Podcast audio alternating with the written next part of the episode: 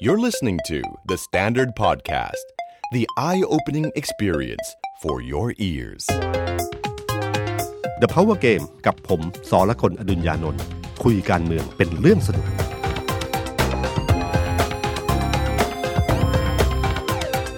สวัสดีครับ ผมสอละคนอดุญญานนท์ ครับ สวัสดีครับ ผมออฟพลวุฒิสงสกุลคอนเทนต์ครีเอเตอร์การเมืองเดอะสแตนดาร์ดสวัสดีพี่ตุ้ม สวัสดีคุณผู้ฟังนะครับ พี่ตุ้มครับ เรามีรัฐบาลที่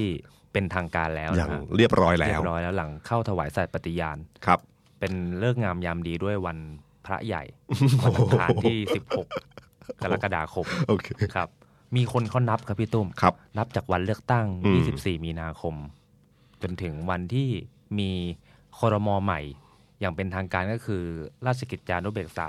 ประกาศรายชื่อ ครับ นับได้ 108 วัน 108 วัน ครับ 3 เดือนกว่า ครับผม ใช่ไหมครับ จะมองในแง่ตัวเลขมันก็สวยดี 108 ครับ แต่แต่จะมองในแง่ระยะเวลานาน จัง แต่ที่ผมเห็นชัดก็คือว่าพลเอกประยุทธ์จันทร์โอชาเนี่ยค่อนข้างดีใจนะแล้วก็มีความสุขที่แสดงเห็นชัดเจนมาก ฮะ ผมเชื่อว่านี่มองแบบมนุษย์ด้วยกันนะครับ ก็คือว่าผมเชื่อว่าท่านเองเนี่ยท่านก็คิดอยู่ในใจอยู่เหมือนกันว่าช่วง 5 ปีที่ผ่านมา แม้จะมีตำแหน่งนายกรัฐมนตรี แม้จะมีอำนาจมากแค่ไหน แต่การยอมรับในฐานะที่เป็นนายกรัฐมนตรีที่มาจากระบอบที่ถูกต้องเนี่ยมันไม่ได้รับการยอมรับ ฮะ แล้วผมว่าไปต่างประเทศแม้จะพูดยังไงก็ตามทีก็รู้ว่าจริงๆเนี่ยมันไม่สามารถเจรจาหลาย ๆ อย่างได้ ไม่สามารถทำอะไรหลายอย่างได้ หรือได้รับการต้อนรับเนี่ยมันก็ไม่ได้เหมือนกับนายกที่มาจากระบอบประชาธิปไตย ครับ ฉะนั้นผมรู้สึกเนี่ยคือสิ่งที่พลเอกประยุทธ์รู้สึกมากทำให้วันนั้นน่ะเป็นวันที่ผมเห็นเลยนะครับว่าที่คุยกับนักข่าวมีความสุขมากมีความสุขนะพูดออกมาแบบ พูดสอง ท่าร อบครับพี่ตุ้ม ใช่ไหม ขึ้นหลังเข้าเฝ้าถวายสัตย์ ครับ ก่อนขึ้นไปประชุม พูดรอบหนึ่ง ครับ ลงมาหลังจากประชุมพูดอีกรอบหนึ่ง อืม วันนี้มีความสุขวันนี้ อืม มีความสุขพูด ออกออกมาเลย ออกมา ครับ เลย ชัดเจนมาก ชัดเจน แล้ว มาก ที่ผมเห็นก็คือว่าท่าทีไม่แข็งกล้าวเหมือนเดิม ครับ แล้วก็มีท่าที่มีรายงานข่าวว่าในการประชุมคอรมอเนี่ยมีคำพูดหลายคำพูดที่ผมว่าพลเอกประยุทธ์เนี่ยเพิ่งรู้ว่าพูดคำหวานเป็น ครับ ผมชอบประโยคอย่างเช่นว่าเออถือเป็นเรื่องน่ายินดีเป็นเกียรติและมีความสุขที่ได้ได้ทำงานกับพี่ๆทุกคน โอ้ โอ้โหพูดมาประมาณใช้คำว่าพี่ๆทุกคนนะครับ ซึ่งบางคนอายุน้อยกว่าท่าน แต่ส่วนใหญ่เนี่ยต้องบอกว่ามีหลายหลายคนเลยจำนวนมากที่อายุมากกว่านะครับ แล้วก็พูดคำประโยคนี้ผมชอบว่า ห้องประชุมแห่งนี้รอทุกท่านมานานหลายปีแล้ว โอ้โห ผมว่าม ด นัก แท กา บ ร ขึ้นทำเนียบ ผมว่ารัฐมนตรีหลายคนก็บอกว่า ถ้าท่านให้เลือกตั้งเร็วมันก็มาเร็ว ท่านปล่อยไว้ตั้ง 5 ปี ทั้งหมดอยู่ที่ท่านทั้งหมดเลย ครับผม แต่ท่านบอกเนี่ยเนี่ยคำพูดอย่างเงี้ยครับห้องประชุมแห่งนี้รอรอทุกท่านมานานหลายปีแล้วผมโอ้โหเป็นคำพูดที่นึกไม่ถึงว่าจะมาออกจากปากพลเอกประยุทธ์ ครับ ที่เราเคยชินกับภาพที่เห็นที่ผ่านมา แต่ว่าผมมีรุ่นพี่นักข่าว ครับ พี่เล็กวาสนานา อื น ม วม อืมอืมอืม อ่าท่านเขียนหนังสือแทบจะแทบจะเรียกว่าผูกขาดประวัติของพลเอกประยุทธ์ เขาเป็นนักข่าวสายทหารมายาว ถูก นา ต้อน งฮะ ฉะนั้นเขารู้จักพลเอกประยุทธ์มาตั้งแต่สมัยพลเอกประยุทธ์น่าจะอยู่อยู่ระดับ ใน พันในพันนะครับ ฮะ ครับ ก็เคยเคยถามพี่เล็ก ผมเรียกพี่เล็กพี่เล็กก็เล่าเรื่องพลเอกประยุทธ์ให้ฟัง ว่าก่อนที่ท่านจะมาเป็นผู้บัญชาการทหารบกที่ อืม คนจะติดภาพความดุดันเนี่ย สมัยที่เป็นแม่ทัพภาคหนึ่งเนี่ย อื ห ม รือต่ำไปกว่านั้นเนี่ยพลเอกประยุทธ์เป็นคนที่เฟรนลี่มากอัธยาศัยดีกับนักข่าว จนนักข่าวสายทหารในยุคนั้นเนี่ยตั้งฉายาให้เลยว่า ตู่นะจ๊ะ อ่า ก็จะมีคำพูดนะจ๊ะทุกคำติดปาก อืม ติด ห้อยท้ายคำพูดเขาเสมอ เพราะฉะนั้นท่านน่ารักมาตั้งแต่เริ่มครับ ครับ อืม ครับ แต่พอวันนี้ก็อาจจะกลับมาอีกรอบหนึ่งนะครับ ผม นะครับ ก็รอดูกันต่อไปนะครับ แต่สิ่งที่เกิดขึ้นหลังจากการถวายสัตว์เรียบร้อยแล้วเนี่ยก็คือเอ่อคอสช เรียบร้อย หมดอำนาจโดยสิ้นเชิง ครับ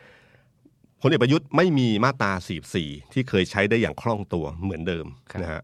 เอ่อแล้วก็ที่ผ่านมาอย่างที่ผมเคยเล่าบอกว่าที่ครมช้าส่วนหนึ่งเนี่ยเชื่อว่าเป็นการจัดการเรื่องระบบภายใน ว่าจะยกเลิกกฎหมายอะไรบ้าง ล่าสุดก็ยกเลิกกฎหมายก้อนใหญ่ไป เพื่อจัดการระเบียบเอากมกอรมนมาดูแลเรื่องนี้รุ่น คือจัดระบบใหม่ เพราะว่าตอนสมัยคอสช ไม่ต้องจัดระบบอะไร ครับ อำนาจมันเต็มมากอะครับ จะทำอะไรก็ทำได้ วันนี้ต้องกลับเข้าไปสู่ระบอบประชาธิปไตยฉะนันอะไรที่เคยทำค้างไว้ อะไรต้องยกเลิกอะไรนั้นไปก็ต้องทำในช่วงเวลาที่ผ่านมา มาตราสีสีหายไปอำนาจเบ็ดเสร็จเด็ดขาดที่เคยสามารถจะทำอะไรก็ได้นะครับ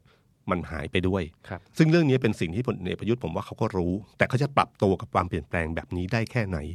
จะสั่งการรัฐมนตรีแบบเดิมไม่ได้แล้ว ครับ ฐมนตรีเขาก็มีวิธีการของเขาอยู่เหมือนกัน ครับ นะครับฉะนั้นสิ่งเหล่านี้ที่เป็นสิ่งที่ที่น่าเรียนรู้ต่อไปนะครับเอ่ออีกเรื่องหนึ่งก็คือว่า ปัญหาที่เคยคิดว่าจะจบหมายถึงคือปัญหาความขัดแย้งภายในตอนช่วงจัดตั้งรัฐบาลที่เราเห็นกันมาเนี่ยครับ เอ่อหลายคนบอกว่าให้ยมันจบแล้ว แต่ทุกคนก็รู้อยู่เหมือนกันว่ามันมีรอยประทุเก่าๆอยู่เหมือนกัน ครับ แล้วก็พอเริ่มเกมใหม่ของการที่พอโปรดเกล้าเรียบร้อยเนี่ยทุกคนเป็นรัฐมนตรีรัฐมนตรีช่วยแล้วเนี่ยสิ่งที่จะตามมาคือการแบ่งงานรัฐมนตรีนะครับถ้าดูจากประวัติศาสตร์การเมืองช่วงเนี้ยจะเป็นช่วงหนึ่งที่จะมีความแบบขุ่นข้องหมองใจกันอยู่บ้างนะครับเพราะว่าทุกคนก็มีเป็นรัฐมนตรีช่วยเองก็อยากที่จะได้กรมหรือเอ่อหรือหน่วยงาน ครับ ที่มี power พอสมควรในการทำงาน แต่ส่วนใหญ่รัฐมนตรีว่าการเนี่ยแบ่งงานเนี่ยกรมใหญ่ๆ ทั้งหมดจะอยู่ที่ตัวเขา ครับ นะครับ มันอยู่ที่รัฐมนตรีแต่ละคนเนี่ยใจกว้างใจแคบแค่ไหนในการให้อำนาจกับพักร่วมรัฐบาล ซึ่งคนละพักกันนะครับ นะครับ เนี่ยคือสิ่งที่จะตามมาครับงั้นปัญหาจริง ๆ เนี่ย เราจะเริ่มเห็นอันหนึ่งผมเห็นภาพภาพหนึ่งก็คือตอนที่มีการเอ่อข่าวว่าแย่งเก้าอี้เอ้ยแย่งห้องทำงาน ตลก นะครับ มากครับ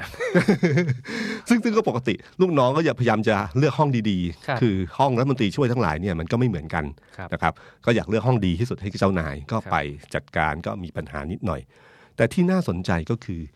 การที่อยู่ดีๆ ที่มันตอนนั้นมันมีข่าวเรื่องแย่งห้องทำงานระหว่างคุณประพัฒน์โพธิสุทธนกับเอ่อคุณธรรมนัทใช่ไหมครับผมพมเผ่านะครับ ปรากฏว่าพอหลังจากที่มีข่าวปั๊บก็มีการนัดกินข้าว และนัดกินข้าวเฉพาะรัฐมนตรีช่วย อืม ซึ่งพอดีภรรยาของคุณชาดานะครับไม่ได้มาด้วย ครับ ตามติจะนัดสามคนเลยนะครับ คือนัดกินข้าวกัน แต่ไม่เชิญรัฐมนตรีว่าการ อืม ในด้านหนึ่งเนี่ยหลายคนตีความว่าเนี่ยคือเกมการจับมันเหมือนกับเวลาจัดตั้งรัฐบาลนะครับพักที่เสียงรองๆก็จับมือกัน ครับ แล้วก็ไปต่อรองกับพักพักใหญ่ พรรคใหญ่ ใช่ไหมฮะอันนี้ก็คล้ายๆกับรัฐมนตรีช่วย ถ้าสามารถจับมือกันสามคนได้เนี่ย ครับ ก็สามารถไปคุยกับรัฐมนตรีว่าการว่าเจรจาต่อรอง อืม เออ ซึ่งหลายคนมองว่าเนี่ยอยู่ดีๆมันแปลกๆอะ่ะแล้วอยู่ดีๆก็มาบอกด้วยว่าตอนแถลงข่าวกับระหว่างคุณธรรมนัทกับคุณประพัฒน์เนี่ยบอกว่าวันเนี้ยเราจะเชิญอีกสองสาวันเนี่ยเราจะไปดูเรื่องน้ำที่เขื่อน และจะเรียนเชิญรัฐมนตรีว่าการไปด้วย เอ้า มันแปลงๆอะไรอยู่นิดนึงนะครับ เป็นสัญญาณอันหนึ่งที่คอยจับตามองแล้วกันครับว่าปัญหาตอนแบ่งเอ่อแบ่งงานในกระทรวงต่างๆเนี่ยจะมีปัญหาไหม ครับ อย่างเช่นกระทรวงมหาดไทยนะครับ ที่คุณอนุพงศ์เป็นรัฐมนตรีว่าการมีคุณนิพนธ์นะครับเอ่อบุญญาม บุญ ณี ญามณี ครับแล้วก็คุณทรงศักดิ์นะครับของภูมิใจไทย ครับ ที่เป็นรัฐมนตรีช่วยว่าแบ่งงานแบบไหน เพราะนี่คือกระทรวงใหญ่ อีกกระทรวงหนึ่งที่น่าจับตามองคือกระทรวงที่พูดไปเมื่อกี้ครับก็คือกระทรวงเกษตรว่าจะเป็นยังไงบ้าง กระทรวงเกษตรนี่ ตอนประกาศราชกิจจามาดูแล้วตกใจนะนึกว่าพิมพ์ผิด อืม รัฐมนตรีเยอะจัง ช่วยทั้งสามคน รัฐมนตรีช่วยสามคน แล้วรัฐมนตรีว่าการอีกหนึ่งคน อืม แถวยาวกว่าเพื่อนเลย มีสี่แถว จากสี่พักการเมือง ครับ โอ้โห ซึ่งบางบางกระทรวงนี่ไม่มีรัฐมนตรีช่วยด้วยซ้ำ ครับ ใช่ไหมครับ ก็เนี่ยก็เคยเห็นเดี๋ยวภาพพวกเนี้ยครับลองดูแล้วกันว่าจะเป็นยังไงบ้าง หรือน่าจับตามองว่ารองนายกรัฐมนตรีคนไหน จะได้คุมกระทรวงพลังงาน อืม ที่มีข่าวลือว่าเป็นพลเอกประวิตยวงษ์สุวรรณคนก็หลายคนก็ดูเอ๊ะแปลกๆ มันไม่ได้เกี่ยวเรื่องเศรษฐกิจเท่าไหร่นะครับ ก็มีคนบอกว่าอ๋อเขาเป็นรองนายกฝ่ายความมั่นคง อ๋อ พลังงานคือความมั่นคงอย่างหนึ่ง โอ้ โอ้โหครับ ทุกอ ดี ย่างก็ นะครับ ดูวามมั่นคง ไม่ใช่การคมนาคมก็เป็นความมั่นคงด้วย ครับ อะไรอย่างเลยนะนะคงจะมีปัญหากับภูมิใจไทยทันที อันนี้คือเรื่องเล็ก ๆ ที่น่าจับตามองนะค ครั รับบ ว่าว่าว่าจะเป็นยังไงบ้างนะครับ อีกเรื่องหนึ่งที่ที่น่าสนใจก็คือ มันเป็นเรื่องเล็ก ๆ ข่าวเล็ก ๆ อันหนึ่ง ครับ เอ่อเป็นข่าวเรื่องสารดีกาสารดีกาเขาลงมติกันว่าปปชเนี่ยนะครับปปชที่เอ่อที่มีคนเออที่มีสารชั้นต้นและสารอุทธรณ์เคยบอกว่าฟ้องไม่ได้ คือมีคนไปยื่นยื่นเรื่องอะมีร้องร้องเรียนเรื่องเนี้ยครับกับศาลชั้นต้น ครับ ไปฟ้องปปชแล้วก็ศาลชั้นต้นศาลอุทธรณ์เนี่ยบอกว่าฟ้องไม่ได้ เพราะว่า อืม เอ่อ คือ เดี๋ยวนะ ปกติเนี่ยปปชจะเป็นหน่วยงานที่วินิจฉัยถูกผิด ครับ นะการทุจริต หรือว่าไม่ทุจริตของข้าราชการระดั ครับ บ สูงและก็นักการเมือง ประเด็นก็คือว่า เอ๊ะถ้าเรา ถ้าเรารู้สึกว่าไม่ได้รับความเป็นธรรม อืม หรือเขาละเลยที่จะไม่ตรวจสอบใครคนใดคนหนึ่งเนี่ย ครับ เราจะไปเอาผิด คณะกรรมการปปชได้หรือไม่ ครับเขามีการยื่นเรื่องฟ้องไปแล้ว ครับ แล้วก็ศาลชั้นต้นศาลอุทธรณ์เนี่ยบอกว่าเป็นองค์กรที่ฟ้องไม่ได้ อืม เป็นองค์กรที่ไม่สามารถฟ้องร้องได้ พอเขายื่นต่อไปเอ่ออุทธรณ์ไปถึงศาลฎีกา ครับ ศาลฎีกาเนี่ยองค์คณะมีอยู่ 3 คน หัวหน้าคณะเนี่ยบอกว่าฟ้องไม่ได้ แต่มีสองคนบอกว่าฟ้องได้ อืม พอเรื่องเกิดความขัดแย้งแบบนี้ขึ้นมาเนี่ยตามระบบกติกาของศาลเนี่ยมันก็ต้องยกระดับขึ้นมาสู่ประธานศาลฎีกา ครับ คือคุณชีพจุลมน ครับ นะครับตามติประธานศาลฎีกาสามารถตัดสินได้เลย แต่ประธานศาลฎีกาต้องการให้เกิดความรอบคอบ ก็เลยนัดประชุมที่ประชุมใหญ่ของศาลฎีกาทั้งหมด เมื่อประมาณวันที่ 10 กรกฎาคมที่ผ่านมา ครับ นะครับ แล้วในที่ที่สุดก็คือที่ประชุมของของศาลฎีกาทั้งหมดเนี่ยครับลงมติด้วยคะแนน 141 ต่อ 28 เห็นว่าปปชถูกฟ้องร้องได้ โอ้โหขาดลอยเหมือนกันนะพี่ ขาดลอยครับ คือถ้า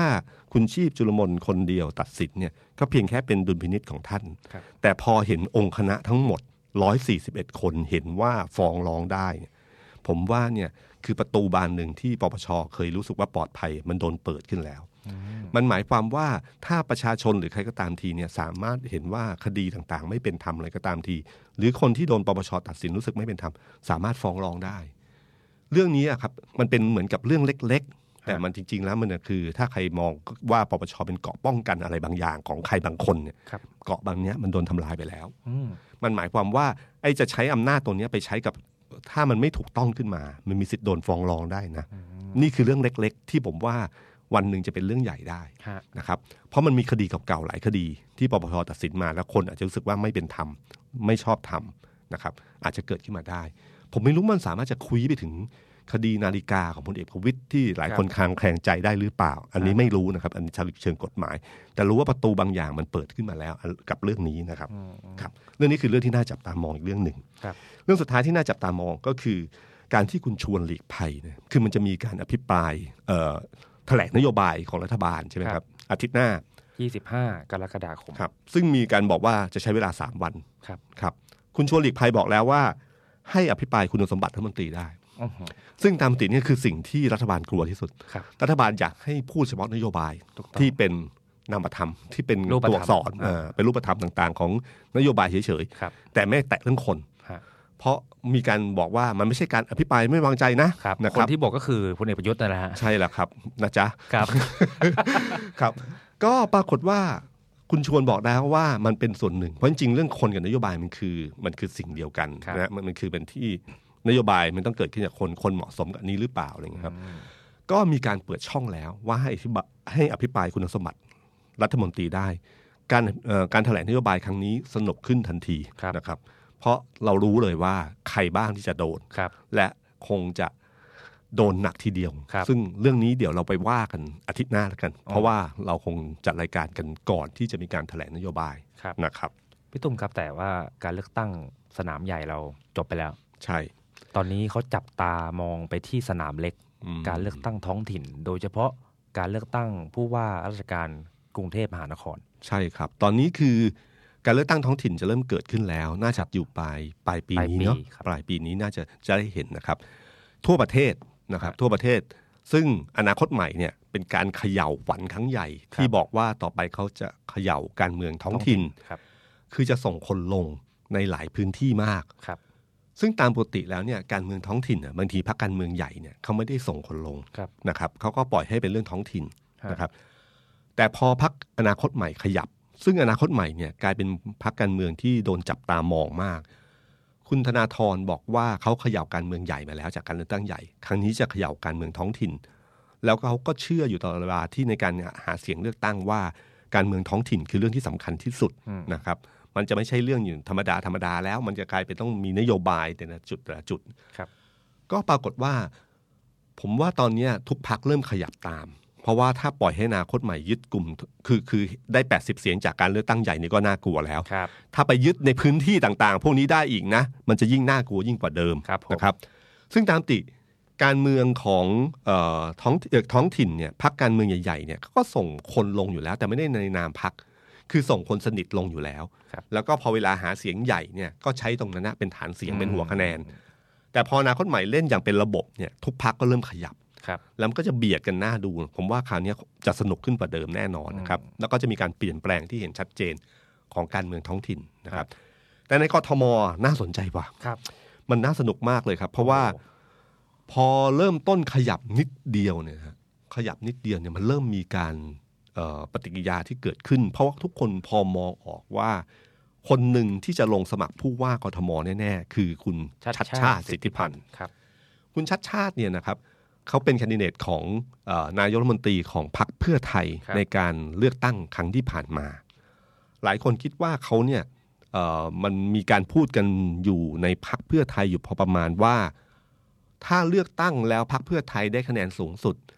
คนที่ได้เป็นนายกก็คงคิดว่าน่าจะเป็นคุณหญิงสุดารัตน์เกยุราพันธ์ ครับ นะครับ แต่คุณชัดชาติเนี่ยใช้ช่วงเวลาของการหาเสียงใหญ่เนี่ยเหมือนเป็นการเปิดตัวครั้งใหญ่ พอวันหนึ่งมีการเลือกตั้งผู้ว่ากทมเมื่อไหร่ ก็จะส่งคุณชัดชาติลงทันที ครับ ซึ่งการเลือกตั้งผู้ว่ากทมเนี่ยนะครับ ถ้าเราไล่เรียงในอดีตมานะครับเอ่อคนที่สมัครเนี่ยฐานเสียงในช่วงเวลา 10 ปีที่ผ่านมา เป็นฐานเสียงของพรรคประชาธิปัตย์นะครับ ครับ คือถ้าเราไล่เรียงตอนตั้งสมัยพลตรีจำลองสีเมืองนะฮะที่ขึ้นมาตอนเริ่มต้นพระเป็นอิสระ จากนั้นก็เป็นพลังธรรมลงก็ยังได้สมัยที่สองแล้วก็ไล่มาเรื่อยๆ จนมาถึงช่วงหนึ่งที่เป็นจุดตัดอันหนึ่งก็คือเมื่อปี 43 ตอนที่คุณสมัครสุนทรเวชนะครับ ประกาศตัวลงสมัครผู้ว่ากทมนะค ครั รับ บ วันนั้นเนี่ยต้องยอมรับว่าเสียงส่วนใหญ่อะไม่ได้อยู่ที่คุณสมัครเอ่อพรรคประชากรไทยนะครับเป็นอยู่ที่พรรคไทยรักไทยเป็นส่วนใหญ่ อืม พรรคไทยรักไทยส่งคุณหญิงสุดารัตน์ ครับ นะครับ ลงสมัครรับเลือกตั้ง ปรากฏครั้งนั้นถล่มทลายเลยครับ คุณสมัครชนะคุณหญิงสุดารัตน์เยอะมาก คุณสมัครได้ล้านหนึ่งครับประมาณหนึ่งล้านหนึ่งหมื่นคะแนน อืม คุณหญิงสุดารัตน์ได้ประมาณห้าแสนสอง โอ้โห นะครับ ครึ่งต่อครึ่ง ครับ แต่ถามว่าได้จากเสียงฐานเสียงพักไหมไม่ใช่ มาจากฐานเสียงของคุณสมัครส่วนตัว ครับ น่าจะเรียกว่าล้วนๆได้มั้งครับ ล้วน ครับ คือครั้งนั้นนี่เป็นครั้งที่ขาดลอยอย่างที่นึกไม่ถึง แล้วผมก็ไม่นึกไม่ถึงว่ากระแสคุณสมัครจะแรงขนาดนั้น ๆฮะ เพราะช่วงเวลาก่อนหน้านั้น ถ้าย้อนอดีตไปช่วงที่ท่านเอ่อท่านเป็นรัฐมนตรีเป็นอะไรต่างๆ หรือพรรคประชากรไทยในกทมมันเสียงก็เบาลงเบาลงเรื่อย ครับ ๆ แล้วก็มีเสียงวิพากษ์วิจารณ์จากสื่อสื่อเนี่ยกับกับคุณสมัครเนี่ยค่อนข้าง ไม่ค่ ไม่ อยถู ถู ก ก กั กัน น ครับ ฉะนั้นก็การโจมตีของสื่อเนี่ยกับคุณสมัครก็ค่อนข้างเยอะ แต่เป้าคุณสมัครนี่ได้ประมาณล้านคะแนน โอ้โห ตอนนั้นผม ครับ ยังจำสโลแกนหาเสียง ครับ ท่านได้ผมเป็นเด็ก เออ ถ้าจะใช้ผมเลือกผมสิครับ ผมฟังแล้วก็ไม่ค่อยเก็ตเท่าไหร่นะฮะ แต่คะแนนออกมาเป็นเด็กตกใจมาก ใช่ ว่าโหูคนกรุงเทพเลือกคุณสมัครเยอะขนาดนี้ ครับ แล้วก็ไม่ใช่ได้เฉพาะผู้ใหญ่เท่านั้นนะครับ ก็ได้เด็กนี่ก็เลือกเออคนหนุ่มสาวก็เลือกคุณสมัครเยอะในช่วงเวลานั้นนั่นคราวคราวนั้นเป็นคนที่หลายคนก็บอกว่าเอ่อการเลือกตั้งผู้ว่ากทม ไม่ได้ยึดติดกับพรรคยึดติดกับบุคคลมากกว่า เพราะหลังจากคุณสมัครเนี่ยนะครับ ก็เป็นเอ่อก็เป็นคือก่อนคุณสมัครเนี่ยก็เป็นคุณพิจิตรรัตกุล ครับ คุณพิจิตรรัตกุลเนี่ยเคยคือก่อนคุณสมัครเนี่ยเป็นคุณพิจิตรพิจิตรคุณพิจิตรเนี่ยเคยอยู่พรรคประชาธิปัตย์มาก่อน แต่พอพอลงสมัครเนี่ยประชาธิปัตย์ไม่ยอมส่งคุณพิจิตรคุณพิจิตรก็เลยลงเอง ลงเองเป็นผู้สมัครอิสระ ก็ชนะคุณจำลองสีเมืองด้วยซ้ำครั้งนั้นนะครับ แล้วก็ให้มาเป็นคุณสมัคร พอคุณสมัครเสร็จปั๊บจากนั้นนะครับ มันก็เริ่มเข้ามาสู่ของพรรคประชาธิปัตย์ส่งคุณอภิรักษ์ลง อ๋อ คุณอภิรักษ์เอ่อโกษโยธิน ครับ มาลงสมัคร ตอนนั้นคุณอภิรักษ์นี่ไม่ใช่นักการเมืองที่คนรู้จักเป็นแค่นักธุรกิจที่มาจากตอนนั้นเขาอยู่ออเรนก่อนนะครับออเรนก็คือทูวันนี้นะครับ แล้วก็มาอยู่แกรมมี่นะครับ แล้วก็สุดท้ายลาออกจากแกรมมี่แล้วก็มาสมัครนะครับ มา อืม แกรมมี่ไปออเรนก่อนมั้งผมไม่แน่ใจใครก่อนใครหลังนะสุดท้ายแล้วก็ลาออกมาเสร็จแล้วก็ลงสมัครพรรคประชาธิปัตย์วิธีการของคุณอภิรักษ์ตอนนั้นเนี่ยที่น่าสนใจคือเขาเปิดตัวเร็ว คือตามปกตินักการเมืองจะไม่ยอมเปิดตัวเร็ว ครับ พอเปิดตัวเร็วเมื่อไหร่ก็ช้ำเร็วมากเท่า ครั นั้ บ น ผม คุณวิรักษ์นี่เปิดตัวเร็วฮะแล้วก็ทำคะแนนไปเรื่อยๆ สั่งสมสั่งสมสั่งสมไปเรื่อยๆ สุดท้ายแล้วก็ได้เป็นผู้ว่ากทม ชนะคุณปวีนาหงสกุล ครับ คุณปวีวาเอ่อปวปวีนาหงสกุลตอนนั้นเป็นเคสสตดี้อันหนึ่ง คือไทยรักไทยไม่ส่ง ไทยรักไทยไม่ส่งเนี่ย แต่ให้คุณปวีนาตอนนั้นอยู่ชาติพัฒนาแล้วลาออกมาลงสมัคร แต่ไทยรักไทยอะแอบหนุนคุณปวีนา อ๋อ นึกว่าจะมีผล เพราะว่าพอเอ่อพอพอหลังจากที่เกิดเหตุขึ้นเออพอคุณปวีนาลงเนี่ย แล้วก็แอบหนุนเนี่ยนึกว่าจะคะแนนจะสู้ได้ ปรากฏสู้ไม่ได้ครับแพ้กันเยอะทีเดียว 9 0 0แสนต่อ 6 0แสนนะฮะตั้งแต่นั้นเป็นต้นมานะครับคุณอภิรักษ์ก็ลงซ้ำครั้งที่ 2 ก็ชนะอีกเหมือนกันเอ่อ ซึ่งช่วงนั้นน่ะมันมีนักการเมืองคนหนึ่งที่ขึ้นมาแล้วแล้วโดดเด่นมากคือคุณชูวิทย์กมลวิสิท ค ธิ์ รับผม ได้รู้สึกว่า ลงอิสระได้ แล้ว สามแสนคะแนน แล้ น่ะ วได้คนวัยรุ่นนะฮะ ใช่ครับ ในยุคนั้นเนี่ยผมก็เริ่มมีสิทธิ์เลือกตั้งแล้ว เป็นที่พูดถึงในหมู่ค ครับ นวัยรุ่นยุคนั้นมาก ใช่ ฉีกกระแสไปเลย เบื่อนักการเมือง เอาคนแบบนี้แหละ ตรงไปตรงมา ค ดี รับผม ยอมรับว่าตัวเองเคยทำผิดอะไรมายอมรับ ฮะ นะ นะครับ ก็เนี่ยเกิดกระแสขึ้นมา แล้วก็พอครั้งที่สองคุณอภิรักษ์ลงครั้งนี้ก็ขาดลอยนะครับ พออีกครั้งหนึ่งเมื่อประมาณปี 52เนี่ยก็ประชาธิปัดส่งคุณหม่อมราชวงศ์สุขุมพันธ์บริพัตรลง ครับผม นะครับ ส่วนพักเพื่อไทยส่งคุณยุรนันท์ลง แซมยุรนันท์พรหมม ครั น บ ตรีครับ คะแนนของประชาธิปัตย์ก็ยังอยู่ที่ประมาณ9 0 0 0 0กว่าเหมือนเดิมนะครับคุณยุรนันท์เนี่ยหกแสน ครับ นะครับก็อีกครั้งหนึ่งพอสมัยปี 56 ครั้งนี้แหละครับพรรคประชาธิปัตย์ตอนแรกจะไม่ส่งคุณสุขุมพันธ์อีกนะครับจะส่งคนอื่น ครับ แต่สุดท้ายแล้วคุณสุขุมพันธ์บอกว่า ถ้าไม่ส่งเขาเขาก็ลงอิสระ อืม ประชาธิปัตย์เองก็กลัว ฮะ กลัวว่าจะแย่งคะแนน ครับ สุดท้ายถ้าจะไม่ผิดคุณสุเทพเทือกสุบรรณใช่ไหม ครับ ฮะคุณสุเทพเนี่ย ก็ผลักดันในพัก แต่ภายในพรรคช่ ภาย ไหม ใน ครับ พักใช้กำลังภายในในพัก ก็เป็นชื่อยืนยัน เพราะว่าถ้าพูดอย่างตรงไปตรงมา ก็คือช่วงนั้นกระแสในทางลบของคุณสุขุมพันธ์ค่อนข้างที่จะเยอะ ครับ นะฮะภาพภาพจำภาพลักษณ์ต่าง ๆ เนี่ยเป็นเป็นที่โดนโจมตีได้ง่ายนะการต่อรองอาในทางการเมืองเนี่ยมันเสียเปรียบ อืม นะครับ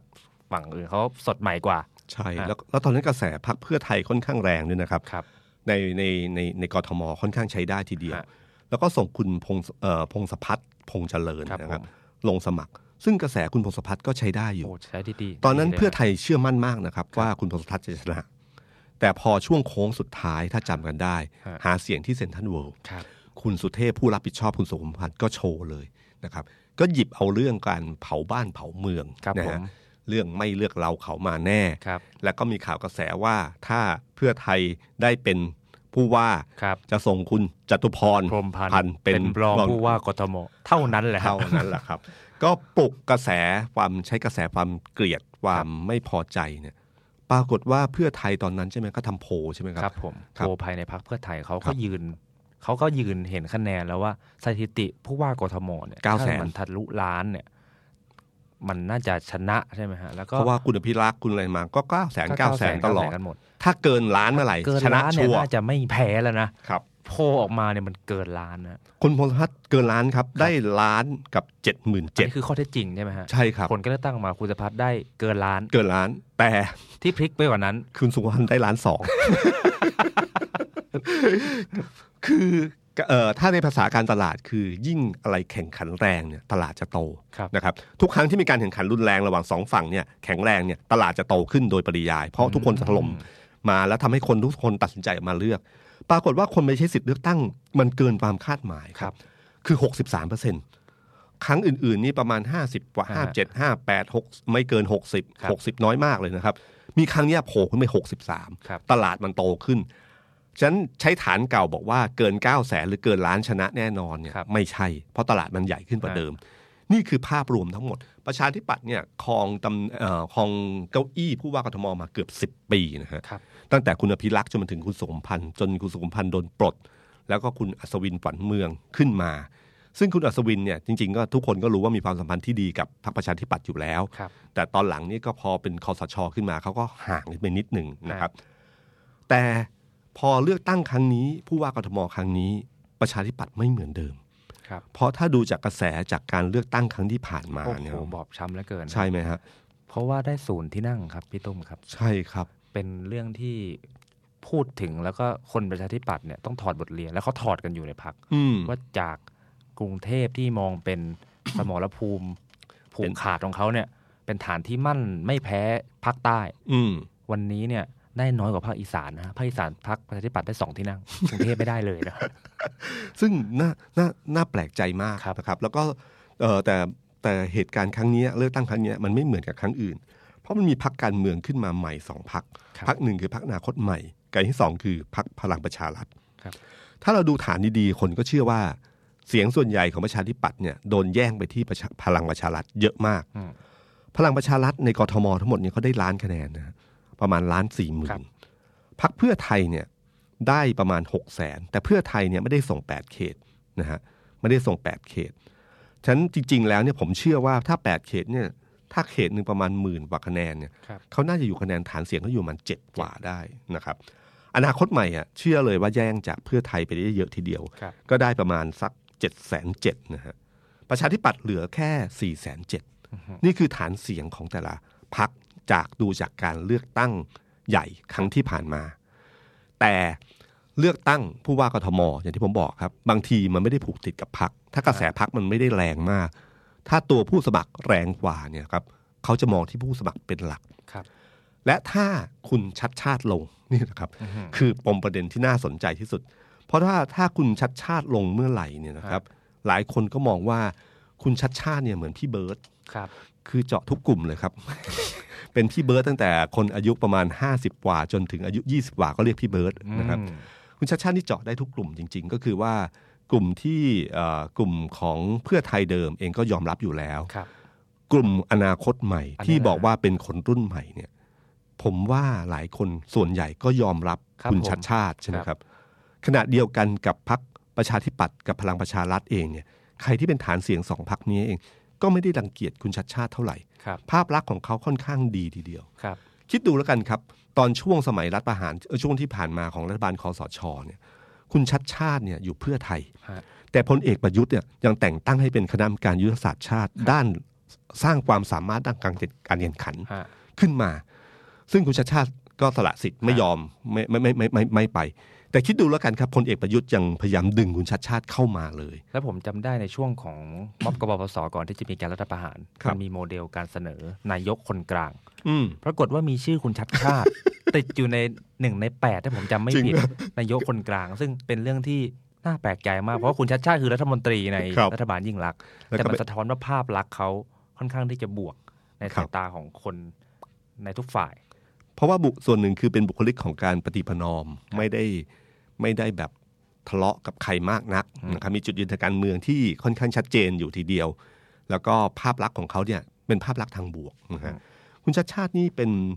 เอ่อเคยทำงานจริงๆต้องเริ่มต้นบอกว่าเขาเป็นเขาจบวิศวะจุฬา ครับ นะครับแล้วก็ไปไปอยู่เป็นอาจารย์คณะวิศวะอยู่พักใหญ่ทีเดียว เป็นผู้ช่วยอธิการบดีฝ่ายจัดการทรัพย์สิน ครับ จากนั้นมาก็เริ่มพักเพื่อไทยเนี่ยก็ดึงตั้งแต่สมัย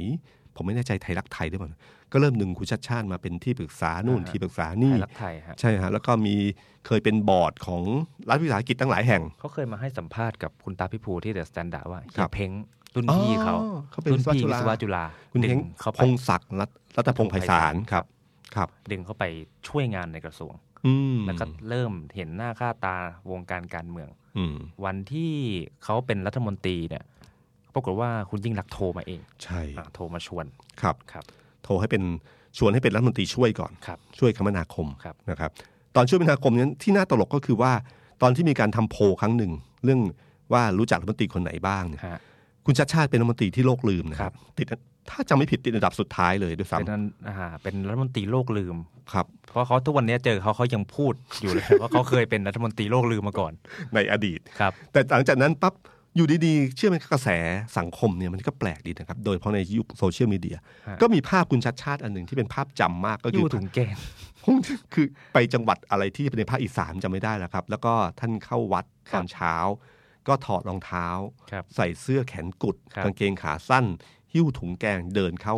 แล้วใครก็ถ่ายรูปไม่รู้ละแล้วก็เอาไปลง ฮะ พอลงปั๊บปรากฏว่าสนุกมากเลย เด็ก ฮะ รุ่นใหม่ก็เอาไปตัดต่อภาพเป็นอะไร ครับ ต่างๆ มากมาย เขาเรียกว่ามีมกลายเป็นมีม อ๋อคืออะไรฮะ มีมคือภาพที่เอาไปตัดต่ออ ม เป็น อืม ธีม อืม ต่างๆ เดินในดวงอาทิตย์มั่ง แล้วด้วยบุคลิก อืม รูปนั้นคือว่าท่านตัวล่ำ ครับ อ่าแขนใหญ่ตัวใหญ่เหมือน เหมือนยอดมนุษย์ อืม อ่าก็เดินเป็นมีมที่เล่นกันในโซเชียลมีเดียมันเป็นจุดเริ่มต้นผมเข้าใจว่านั่นคือจุดเริ่มต้น แรก ๆ ของทางการเมืองในการหาจุดร่วมในโซเชียลมีเดีย ครับ ให้คนเห็นร่วมกันว่า เล่นอะไรร่วมกัน ซึ่งมันกำหนดไม่ได้อะ อืม มันเป็นมีมขึ้นมา ไม่ได้มีใครไปจัดแคมเปญอะไรให้ มันโผล่ขึ้นมาเอง มันเป็นกระแสความรู้สึกแล้วมันก็ต่อไปเรื่อย ใช่ ๆไปเรื่ ค อย ล้ายๆฟ้ารักพ่อ ๆเออใช่ครับ อารมณ์นั้นนะฮะ อยู่ดีๆ ก็โผล่ขึ้นมาเอง แล้วก็ดังขึ้นมาเองโย ไม่ได้ ที่ มีการผลักดันไม่มีไม่ลงเงินสนับสนุน อ่า ใดทั้งสิ้น ครับ นะฮะอยู่ดีก็เกิดกระแสขึ้นมา ครับ แล้วก็ไปแล้วกลายเป็นรัฐมนตรีที่แข็งแกร่งที่สุดในปัตตภี ครับ อยู่ดีคำนี้ก็โผล่ขึ้นมา ครับ แล้วคำนี้ขึ้นโผล่ขึ้นมาแล้วก็กลายเป็นที่ยอมรับ ที่สำคัญคือคุณชาชาติเล่นด้วย ไม่ ฮะ ไม่ได้รู้สึกว่าตัวเองโดน โดนล้อ โดนล้อเลียนนะก็เล่นด้วยก็ลง ครับ ในนั่นปั๊บแล้วใครโพสต์ถึงคุณชัดชาติคุณชัดชาติก็เอามาลง ครับ นะฮะแล้วก็จากนั้นก็เลยเริ่มมีโจ๊กของของรัฐมนตรีที่แข็งแกร่งในที่สุดในปัตตภีก็จะมีโจ๊กเยอะมากเลย คุณชัดชาติไม่ได้ทำอย่างนั้นหรอก ครับ แต่ไอ้นี่ทำมาเองอะไรอย่างเงี้ยนะครับ เวลาถ่ายรูปคุณชาติชาติลอยได้ อืม อะไรอย่างเงี้ยฮะบอกคุณชาติชาติแค่เดินก็ไม่ได้เดินนะเขาลอยมา อะไรเงี้ย คือมันเป็นเป็นเรื่อง สนุก ส มา นุ ก กสนุก นะแต่เรื่องสนุกแบบนี้แหละครับ มันทำให้เกิดเกิดการรับรู้มากขึ้นเรื่อย ๆ ครับ จนในที่สุดวันเอ่อช่วงหนึ่งที่จะได้เป็นรัฐมนตรีว่าว่าการกระทรวงคมนาคม ครับ แล้วก็มีโครงการเอ่อสองล้านล้านบาทนะฮะโครงการรถไฟฟ้า โครงการกู้เงินฮะ ครับ เพื่อโครงสร้างพื้นฐาน ใช่ อ่ามีรถไฟฟ้าความเร็วสูงอยู่ในแผนนั้นหนึ่งในนั้นฮะ รถไฟฟ้าความเร็วสูงเนี่ยเขาก็เดินสาย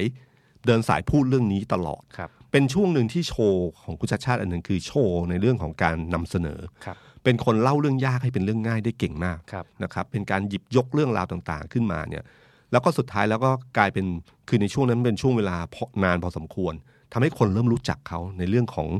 เออการนำเสนอโครงการต่างๆ โครงการนี้กลายเป็นโครงการของชาติชาติอะ ครับ แล้วก็ที่สำคัญที่สุดก็คือวันที่เขาเอ่อไปตุลาการศาลรัฐธรรมนูญ ใช่ฮะ โดนซักฟอกเรื่องนี้ ดังมาก ดังมาก คิดดูนะครับตุลาการศาลรัฐธรรมนูญเนี่ยคนจำไม่ค่อยได้หรอกครับว่าชื่ออะไรบ้าง ครับ แต่จำได้ชื่อหนึ่ง ครับ คือ คุณ สุพจน์ไข่มุก ครับ ท่านเป็นกรรมการร่างรัฐธรรมนูญด้วยนะฮะ ครับวันนั้นที่เขาซักที่เขาซักก็บอกว่าที่เขาพูดว่ารอให้ถนนลูกลังหมดจากเมืองไทยก่อนแล้วค่อยสร้างรถไฟฟ้าความเร็วสูงดีกว่า โอ้โห คำเนี้ยเป็นวาทะที่สำคัญเลยนะครับ ครับ พอสุดท้ายรัฐประหารเสร็จก็ทำรถไฟฟ้าฟ้าความเร็วสูง ซึ่งยังไม่ไปไหนเลยนะวันเนี้ยมันเสียดายเวลามากนะห้าหกปีไม่นั้นคงไปไปอีกเยอะเลยทีเดียว ซึ่งไอ้เรื่องเวลาเนี่ยมีคนขุดมาเล่นนะพี่ตุ้ม ครับ ครับ ว่าคุณชัดชาติพูดไว้ในวันประอ่าในวันที่ทำเสนอแผน อืม ว่าเวลาเนี่ยมันเป็นสิ่งมีค่า ใช่ เขาพูดคำนี้ไว้แล้วคำเนี้ยมันกลับมาย้อนทุกครั้งเวลาเวลามีโครงการนี้เป็นข่าว ครับ และต้นทุนหรือโครงการรายละเอียดจริง ๆ ต้องให้ความเป็นธรรมว่ารายละเอียดโครงการรถไฟความเร็วสูง ครับ ในยุคของคุณชัดชาติเนี่ยก็ไม่ได้มีรายละเอียดอะไรที่มากนัก อืม ถ้าเทียบกับตอนปฏิบัตินะงบประมาณอาจจะมีความเปลี่ยนแปลง อืม ไปได้ แต่ด้วยด้วยคำของท่านตุลาการสาลรฐธรรมนูญนั้นเนี่ย แล้วก็คำของชัดชาติมาเปรียบกันเนี่ย คนก็จะตอกย้ำแผนนี้เสมอว่า เห็นไหมเวลามัน มันมีราคา นมีราคา มาราคาแพงด้วยนะครับ เพราะตอนนี้โครงการทั้งหมดที่พูดพูดกันไปเนี่ยราคามันขยับขึ้นน่าจะเกือบเท่าตัวแล้ว ครับผม นะครับจากเวลาที่เปลี่ยนไปแค่นั้นเอง ครับ นะครับ นี่คือช่วงเวลาที่ทำให้คุณชัดชาติเนี่ยเป็นที่รู้จักมากขึ้นฉะนั้นพอคุณชัดชาติอย่างที่ผมบอกว่าจุดเด่นของเขาก็คือหนึ่งเป็นคือหนึ่งคือเขาเป็นพี่เบิร์ดคือเขาได้ทุกกลุ่มฉะนั้นกลุ่มเขากว้างมากในฐานะส่วนตัวของเขาสองก็คือว่าเขามีบุคลิกเขาเคยเป็นนักวิชาการมาก่อน เคยเป็นรัฐมนตรีมา แล้วก็ตอนที่สำคัญที่สุด คือตอนเป็นนักวิชาการรัฐมนตรีเนี่ยสิ่งที่มีคนพูดกันเยอะก็คือว่า ส่วนใหญ่คนที่เป็นนักวิชาการเนี่ยไม่ค่อยกล้าตัดสินใจ คือจะเป็นคนที่ศึกษาอะไรได้เยอะนำเสนอเลย แต่พอตัดสินใจว่าจะเอายังไง เอาหรือไม่เอาได้หรือไม่ได้ ไปซ้ายไปขวามันจะมีจุดเนี้ยที่เป็นจุดที่ที่หลายคนมีปัญหา ครับ นะครับ ปรากฏว่าคุณชาติชาติหลังจากการรัฐประหารไปเนี่ยเขาก็ไปทำงานภาคเอกชน เป็น CEO ของ Q House ครับ Q House คือบริษัทด้าน real estate ครับ ในเครือของ Land and Land House House ครับ นะครับเขาเป็น CEO อยู่ประมาณสัก 3-4 ปีนะครับช่วงนี้เป็นช่วงเวลาที่เขาได้เรียนรู้งานในภาคเอกชน ซึ่งเขาต้องตัดสินใจในเชิงการบริหารเอ่อเขาทำงานกับคุณแลนด์เฮานี่ของคุณอนันต์อัศวะโพคิน ครับ ซึ่งเป็นนักบริหารที่สำหรับผมเนี่ยถือว่าคนที่เก่งที่สุดคนหนึ่งนะครับการที่ได้คลุกคลีตรงเนี้ยผมเชื่อว่าเขาได้ทักษะไอ้พวกนี้มาเยอะพอสมควรฉะนั้นวันนี้เขากลายเป็นว่า พอวันที่เขาลาออกมาเล่นการเมืองอีกครั้งหนึ่งเนี่ยเขากลายเป็นนักวิชาการเขากลายเป็นนักการเมืองที่สามารถสื่อสารกับประชาชน สัมผัสกับประชาชน ครับ ตลอดเวลาในช่วงหาเสียงที่ผ่านมา แล้วก็เป็นนักบริหาร เป็นคนที่ค่อนข้างครบเครื่องที่สุด พอวางหมากตัวนี้ไปปั๊บเนี่ยโอ้โหพักอื่นเหนื่อยเลย เหนื่อยเลยฮะ นะครับนั่นก็เลยแบบพอพักอื่นเหนื่อยก็เริ่มจะมีการชื่อผู้ว่าหมูป่า ครับเริ่มมา ครับคือคำคำตอนเนี้ยถ้าเราเราคิดว่าถ้าเราเป็นพรรคประชาธิปัตย์เราเป็นพลังประชารัฐ ครับ เราเป็นอนาคตใหม่ แล้วเรารู้ว่าเราต้องส่งคนลงผู้ว่ากทม และมีชื่อชัดชาติวางอยู่ ครับ โอ้โห เหนื่อยทีเดียว แค่คิดก็เหนื่อยแล้วฮะ ผมยังคิดชื่อที่จะสู้กับคุณชัดชาติได้เนี่ยลำบากมากเลยนะ ครับ ในกทมเนี่ยนะครับ ยังนึกไม่ออกเลย ฮะ พลเอกประยุทธ์ลงเองนี่ก็ยังไม่แน่นะ ครับ นะครับยังไม่แน่นะครับ อืม แต่ผมรู้สึกว่าตรงเนี้ยที่ ที่เป็นจุดตัดที่สำคัญว่าอยู่ดีๆทำไมถึงชื่อต่างๆ ถึงมาที่เป็นผู้ว่านรงค์ศักดิ์ที่เป็นผู้ว่าหมูป่าเนี่ย ครับ เอ่อหรือชื่อต่างๆที่พยายามคิดขึ้นมา แต่ก็ไม่มีชื่อไหนที่โดนทีเดียวนะครับ แล้วก็เอ่อข้อ 3 ที่สำคัญที่จุดเด่นชัดชาติก็คือว่าช่วงเลือกตั้งที่ผ่านมาเนี่ยมันเหมือนกับการหาเสียงทางอ้อมให้ชัดชาติกลับมาอีกครั้งหนึ่ง เป็นที่รู้จักกับคนฉะนันช่วงเนี้ยคนรู้จักชัดชาติเต็มไปหมดแล้ว ครับ นะครับ แล้วก็เอ่อเหมือนกับที่หลายคนบอกว่าเอ้ยประชาธิปัตย์เนี่ยจะเอาคุณแป้งนวลพันธ์จะลงไหม ครับ คุณแป้งนวลพันธ์ล่ำซำเพราะว่าหลายคนก็มองว่าไอ้โฆษณาเมืองไทยประกันชีวิตที่บอกว่าเชื่อแป้งเชื่อแป้งเนี่ ค ย รับ จริง ๆ แล้วเนี่ยเป็นโฆษณาสินค้า อืม หรือโฆษณาตัวบุคคล เพื่อนนำไปสู่การเลือกตั้งผู้ว่ากทมหรือเปล่า แต่ผมก็ไม่รู้ว่าประชาธิปัตย์เขาจะเลือกหรือเปล่านะครับแต่ผมเห็นคุณนวลพันธ์ไปพบคุณชวนอะไรอย่างเงี้ยนะครับ เราก็ไม่รู้ว่านี่เป็นการเดินการเมืองไงหรือเปล่า ครับ เพราะว่าเอ่อเอ่อคุณพ่อคุณคุณนวลพันธ์เนี่ยเป็นผู้สนับสนุนหลักใหญ่คนหนึ่งของประชาธิปัตย์นะครับ อืม คุณโพธิพงษ์ล่ำซำ ครับ นะครับแล้วก็คุณนวลพันธ์เองก็ค่อนข้างสนิทกับทางพรรคประชาธิปัตย์อยู่ ครับ นะครับก็ไม่รู้ว่าจะลงหรือเปล่านะครับเพราะว่าประชาธิปัตย์เองเขาอาจจะคุณกรณ์จาติวณิชหรือเปล่า ครับ หรือจะเอาคุณอภิรักษ์มาลงอีกรอบหนึ่งหรือเปล่านะครับอันนี้ก็น่าจับตามองนะครับ แล้วก็ ข้อที่สี่ก็คือว่าคุณชัดชาติเนี่ยมันมีความน่าสนใจอยู่ข้อหนึ่งคือ พอเขาอยู่ออกกลางๆแบบเนี้ยการจะดึงดึงคนมาร่วมงานเนี่ยมันไม่ยาก ฉะนั้นการซึ่งเพราะว่าพอการทำงานของกทม ถ้าต้องการผู้สนับสนุนเยอะๆเนี่ยเขาสามารถระดมพวกนี้ได้ เพราะภาพเขากลางๆแบบนี้แหละ ครับ ที่เป็นเสน่ห์พอภาพเขากลางๆอย่างเงี้ยมันก็เลยกลายเป็นปัญหาอยู่ว่าตกลงคุณชัดชาติจะลงเพื่อไทย หรือจะลงอิสระนี่ อืมโอ้ เล็ก โอ้มีคำถามนี้ด้วยเหรอครับ มีคำถามนี้อยู่นะครับ แล้วก็ไม่แน่นะครับ ครับ ครับเพราะว่าถ้าการลงเพื่อไทยเนี่ยคนที่เคยเคยเอ่อเคเคยอยู่เชียร์ประชาธิปัตย์พลังประชารัฐคงคิดอยู่นิดๆนะ อืม เพราะคุณชัดชาติเหมือนกับเราไปลงคะแนนให้เพื่อไทย ครับ แต่ถ้าอิสระเราลงให้คุณชัดชาติ ครับ มันไม่เหมือนกัน อืม นะครับความรู้สึกตรงนี้จะไม่เหมือนกัน ใช่ใช่ ฉะนั้นผมไม่รู้ว่าคุณชัดชาติจะตัดสินใจยังไง ครับ ว่าจะลงอิสระหรือลงเพื่อไทย แต่ท่าทีพรรคเพื่อไทยอะค่อนข้างชัด มีเสียงจากคุณอนุดิตนาคอนทัพ ซึ่ง ครับ เป็นเลขาธิการพรรคเพื่อไทยคนใหม่ ก็บอกว่ายินดีสนับสนุน คุณชัดชาติถ้าคุณชาติลง มีเสียงจากคุณโอ๊คพานทรแท้ บอกว่าพร้อมจะหนุนคุณชัดชาติ ครับ แต่คราวนี้ต้องถามคุณชัดชาติ ว่า จะจะลงหรือไม่ลง ครับ นะครับ เพราะหลายคนก็ได้ยินเสียงว่าคุณชัดชาติก็เริ่มลังเลใจว่าจะลงอิสระหรือลงพรรคเพื่อไทย แต่คำถามที่ว่าจะลงหรือไม่ลงเนี่ยไม่ ครับ ไม่ต้องไม่ก็ต้องถามแล้วนะฮะเพราะว่า อืม ถ้าดูใน Facebook ในโซเชียลมีเดียของคุณชัดชาติเนี่ย ครับ เริ่มมีแฮชแท็กแล้วครับพี่ตุ้ม อ๋อเหรอ ครับ เมืองแบ่งปันแฮชแท็ก อ๋อ แฮชแท็ก better Bangkok า โอ้โหมัน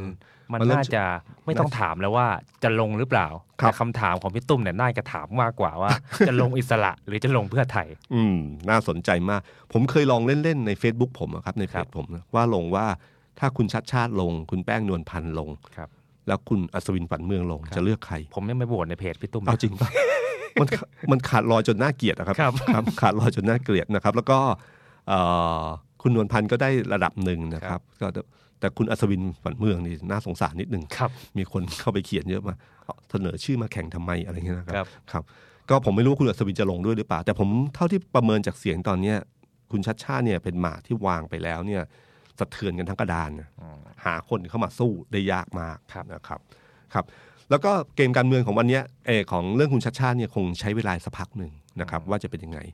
อาทิตย์หน้าเนี่ยผมเชื่อว่าทั้งหมดคงจะมาโฟกัสกันที่ การแถลง การแถลงนโยบายนะค ครั รับ บ เราคงจะได้ยินเรื่องราวต่างๆ มากมาย หลายคนบอกว่าเฮ้ยเวลาฟังอภิปรายไม่ไว้เอออภิปรายในสภาแล้วเนี่ยทำไมมันเป็นเรื่องที่แบบเออหรือเห็นท่าทีการแย่งชิงเก้าอี้ หรืออะไรต่างๆเนี่ย มันมองเหมือนการเมืองในระบอบประชาธิปไตยมันเป็นเรื่องที่แบบสกปรกน่าดูเลย เป็นเรื่องที่แบบเอ้อทำอะไรกันแย่งชิงอำนาจรัฐกันอีกแล้ว แล้วกระทู้ในสภาก็พูดอะไรไม่รู้ พูดเพื่อหาเสียงหรือเปล่านะ เอ ฮะ อจะมี ซึ่ง วาระหนึ่งที่ชื่อว่า วาระหาลือ เออ ก็จะพูดหาลือเรื่องเล็กๆน้อยๆ เต็มไปหมดเลย เต็มไปหมด ครับ ครับ ซึ่งหลายคนมองนึกว่า เออ มันก็ทำไมถึงแบบแบบนี้อะไรเงี้ยทำไมถึงดูแบบไม่ค่อยน่า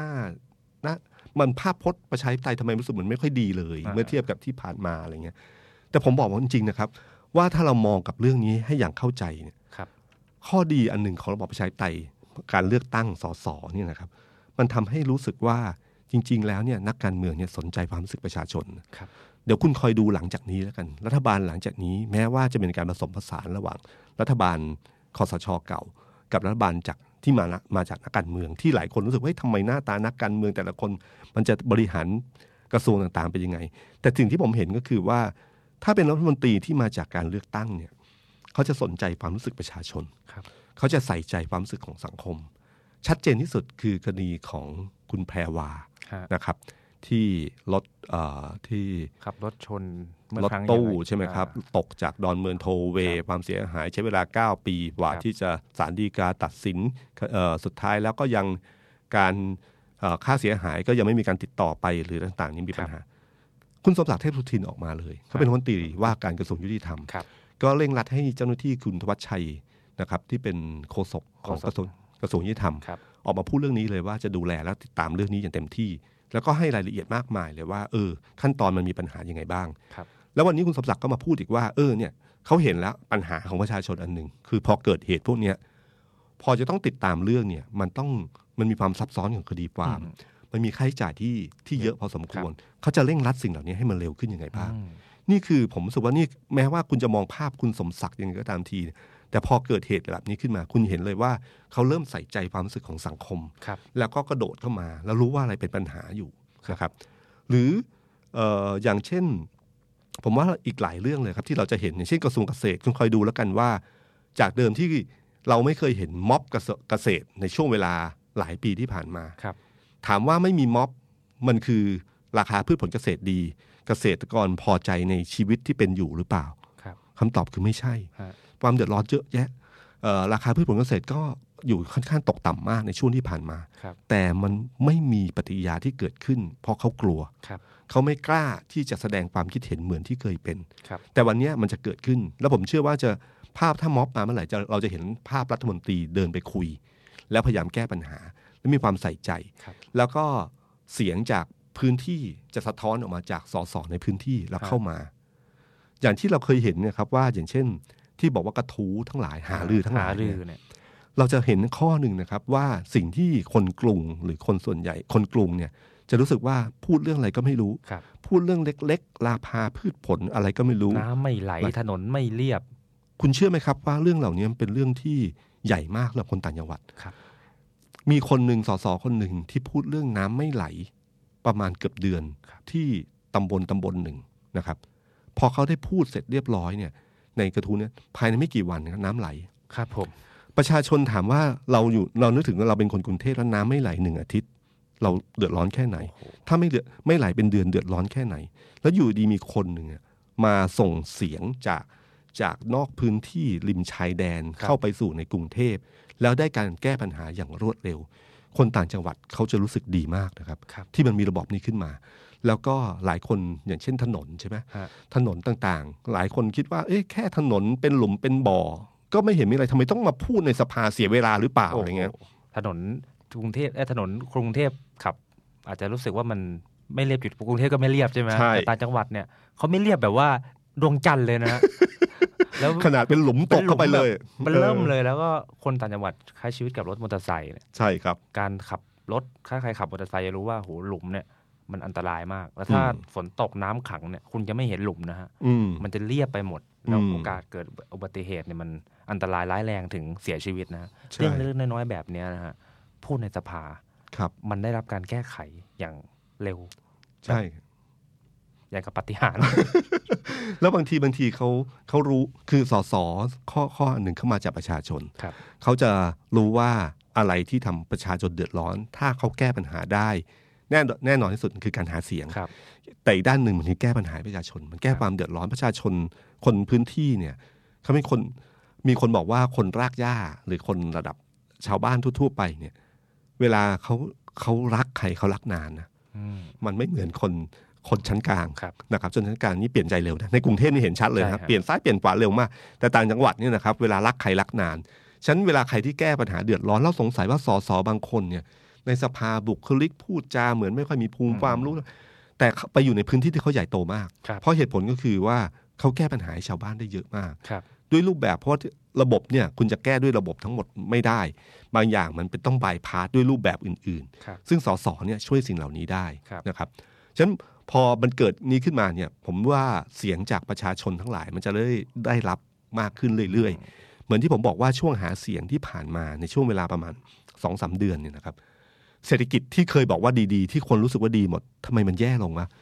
ซึ่งจริงๆเศรษฐกิจมันเหมือนเดิม ครับ แต่เพียงแต่ว่ามันได้การพูดออกมาเสียงจากชาวบ้านมันได้เข้ามาเข้าไปสู่สาธารณะ เข้าไปสู่ของโซเชียลมีเดียอะไรมากมายเพิ่งแล้วให้รู้เลยว่าจริงๆอะเศรษฐกิจมันแย่นะ ครับ นะครับไอ้สิ่งเหล่านี้มันจะเกิดขึ้นเพราะว่ามีระบบสภาแบบนี้ขึ้นมา สสที่คุณพูคิดว่าพูดจาอะไรต่างๆเนี่ยเขาพูดในในฐานะท้องถิ่นของเขา ครับ เขาเป็นตัวแทนของท้องถิ่นต่าง ครับ ๆนะครับ นี่คือความงดงามของระบอบประชาธิปไตย ครับ นะครับ ซึ่งผมว่าจากนี้ไปจะได้เห็นสิ่งเหล่านี้เรื่อย ครับ ๆ และสิ่งสุดท้ายที่สำคัญที่สุด ที่ระบอบประชาธิปไตยให้กับเราเอ่อระบบสภาสสต่างๆ ให้กับเราก็คือเรื่องของการที่มีการตรวจสอบโครงการต่างๆ ครับ ที่ผ่านมาต้องยอมรับในช่วงเวลา 5 ปีเนี่ยอำนาจเด็ดขาดมันตามมาด้วยการตรวจสอบที่น้อยมากนะค ครับ รับผม เราเห็นงบประมาณของแต่ละปี ซึ่งเป็นงบจำนวนเป็นล้านล้านบาทเนี่ยนะครับใช่ไหมผมถู ค ก รับ ต้อง เป็นล้าน หลัหลัล้าก นกล้านหลักล้านล้านบาท สามล้านล้านนะงบประมาณประเทศฮะ ครับ มันใช้เวลาพิจารณาสั้นนิดเดียวเองครับ แถมขาดลอยต่างหากครับ ขาดลอยอย่างยับเอ่ออย่างยับเยิน อย่างยับเยิ จะไม่น่าเชื่อว่า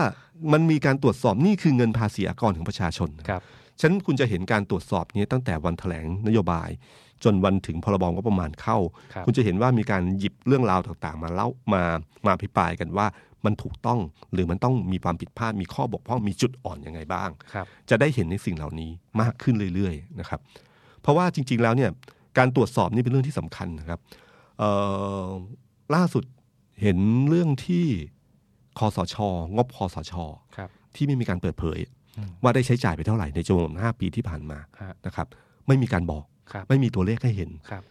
เงินภาษีการประชาชนนะครับ ครับผม มันไม่ได้มีการให้บอกเลยว่ามีเท่าไหร่ เอกสารทั้งหลายเป็นความลับ ครับ ทั้งหมดเก็บไว้ที่กองทัพบกในฐานะของเลขาธิการคอสช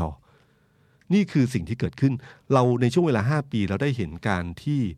คนคนหนึ่งเอ่อได้เอ่อมีการมี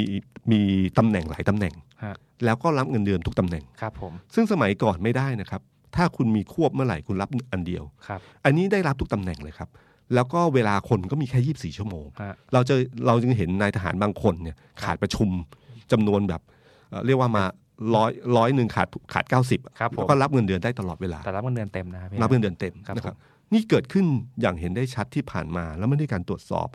เอ่อเราเห็นการขึ้นเงินเดือนพิเศษ ครับ ขึ้นงดลดตำแหน่งเพราะทำงานหนักจำนวนกี่คนไม่มีเคยบอกนะครับ ว่าเจ้าหน้าที่ของคอสช ทั้งหลายที่ได้รับการขึ้นเนี่ยเงินเดือนมีจำนวนกี่คนเราไม่รู้นะทุกอย่างอยู่แบบนี้ตลอดเวลา เหมือนกับแม้กระทั่งปปชเนี่ย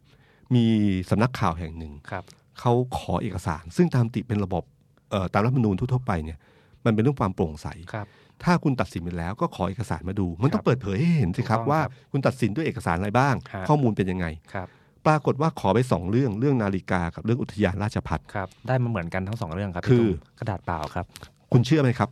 นี่คือเรื่องจริงที่เกิดขึ้นในสังคมไทยวันนี้ คือมีข้อมูลบางส่วน แล้วก็มีกระดาษเปล่าที่บอกว่าเป็นข้อมูลส่วนตัวเปิดเผยไม่ได้ ครับผม ผมก็ไม่เข้าใจว่ามันจะเปิดเผยไม่ได้ยังไง นี่คือเรื่องการตัดสินคดี ครับ ของปปชนะครับ ที่ผมบอกว่าสารดีกาเปิดให้ฟ้องร้องได้ระหวังเรื่องนี้แล้วกันนะครับ ผม เอ่อสิ่งเหล่านี้ที่ที่ที่เราเห็นว่ามันมีการแบบปิดต่างๆ มากมายเอ่อทำให้กพอมีระบอบประชาธิปไตยแบบนี้ขึ้นมา มีสภาผู้แทนแล้วเรามีการมาธิการ เราจะได้เห็นเรื่องราวต่างๆ ที่คุณไม่เคยรู้มาก่อนนะครับ เราจะได้เห็นเรื่องของสัญญาสัมปทาน เราจะเห็นเรื่องการตรวจสอบเหล่านี้จะมากขึ้นเรื่อย ๆ การตรวจสอบเป็นเรื่องที่ดีที่สุดในระบอบ ครับ ประชาธิปไตย นี่คือสิ่งที่เขาให้กับเรานะครับ เสียงจากประชาชนเนี่ยมันจะมาตรวจสอบเหล่านี้ หลายคนบอกว่าให้มีอำนาจเด็ดขาดแล้วเอาคนดีมาปกครอง แค่นั้นพอเหรอจำเรื่องแบงค์ชาติปี 40 ได้ไหมครับแบงค์ชาติที่ต่อสู้ค่าเงินบาท แล้วสุดท้ายแล้วเมืองไทยแทบล้มละลาย เพราะเราให้อำนาจแบงค์ชาติในการต่อสู้เอาเงินของประเทศเนี่ยไปต่อสู้ไม่รู้เป็นจำนวนเงินเท่าไหร่กับค่าเงินบาท ครับ ถามว่าผู้บริหารแบงค์ชาติเป็นคนดีไหม ผมเชื่อนะครับ ครับ ท่านเป็นคนดี ครับ ท่านต่อสู้ด้วยแบบนี้ด้วยปรารถนาดี เป้าหมายดีครับ ครับ เพราะถ้าต่อสู้ชนะค่าเงินบาทก็จะไม่จะไม่โดนโจมตี ครับ หนักเพราะเหมือนกับเราชนะค่าเงินบาทไป แต่ความเสียหายที่เกิดขึ้นจากระบบที่ตรวจสอบไม่ได้ นี่น่ากลัวกว่านะครับ ครับ ฉะนันระบอบประชาธิปไตยสิ่งที่ให้ที่ดีที่สุดของความนั้นก็คือ ทุกอย่างไม่ว่าใครจะมาปกครองบ้านเมืองขอให้มีการตรวจสอบ ตรวจสอบจากตัวแทนประชาชน ตรวจสอบจากประชาชน นี่คือความงดงามของระบอบประชาธิปไตย ครับ ครับ วันนี้ก็ขอฝากไปแค่นี้นะครับ แล้วก็ครั้งหน้าเดี๋ยวเรามาคุยกันเรื่องแถลงนโยบายอีกทีนะครับ ครับ สวัสดีครับ สวัสดีครับ The Standard Podcast เปิดหูเปิดตา เปิดใจ เปิดโลก